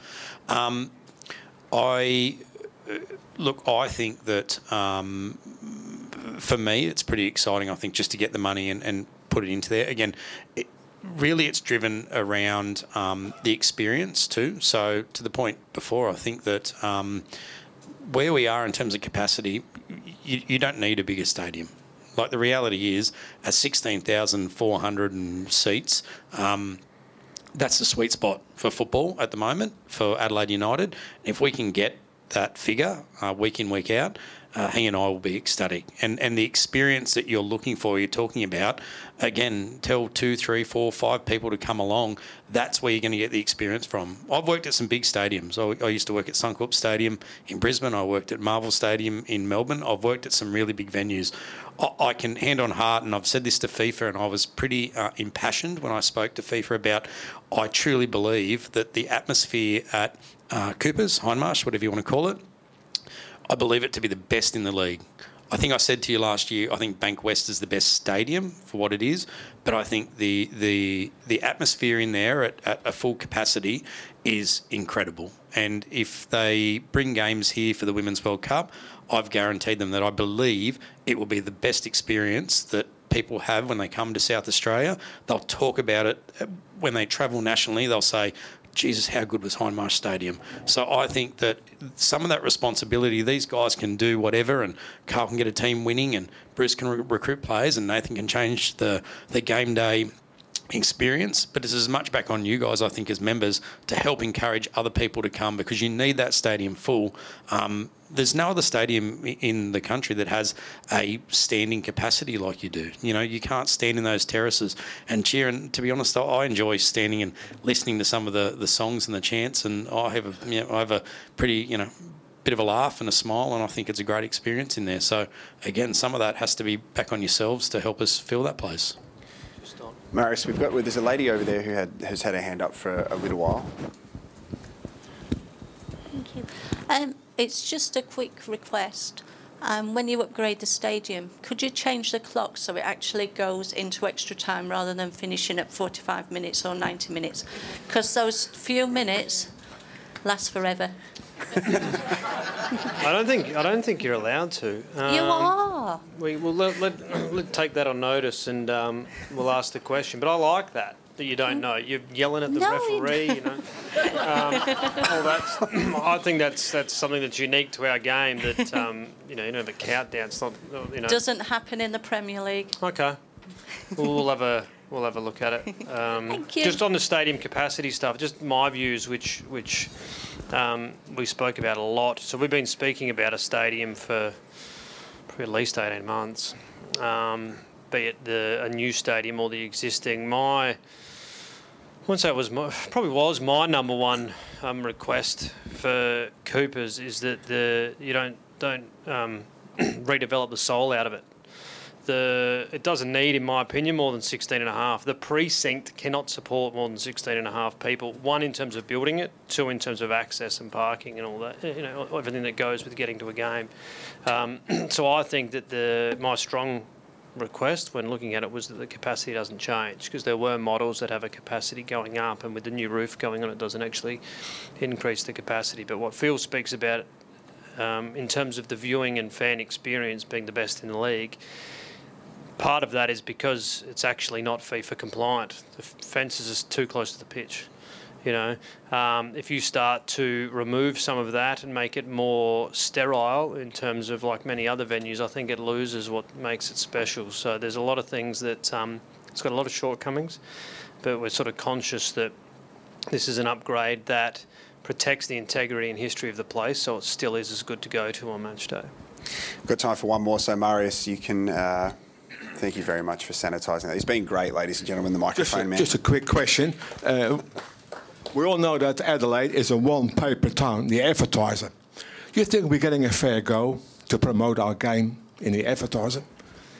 Uh, no. Um, so there's no um, there's no dedicated or even really part-time football journalist in in uh, employed by the advertiser anymore. Um, I can't remember the last article we had in the paper.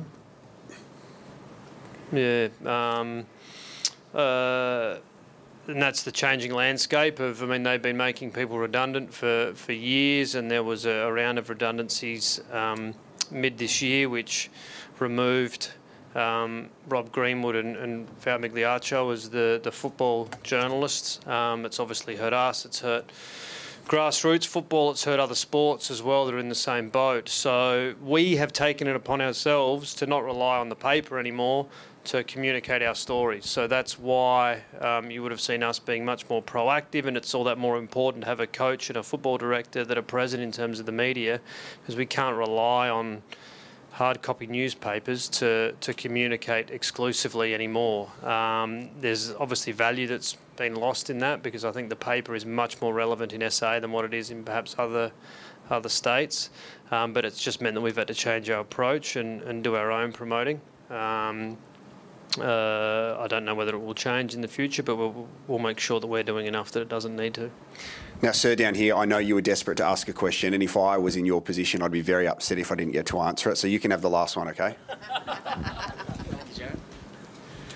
Uh, good evening, team. Uh, Dave Wilson's my name, and I've been a member of the club since day one in the NSL days. So I've seen Carl kick off and had a great memories of that as well.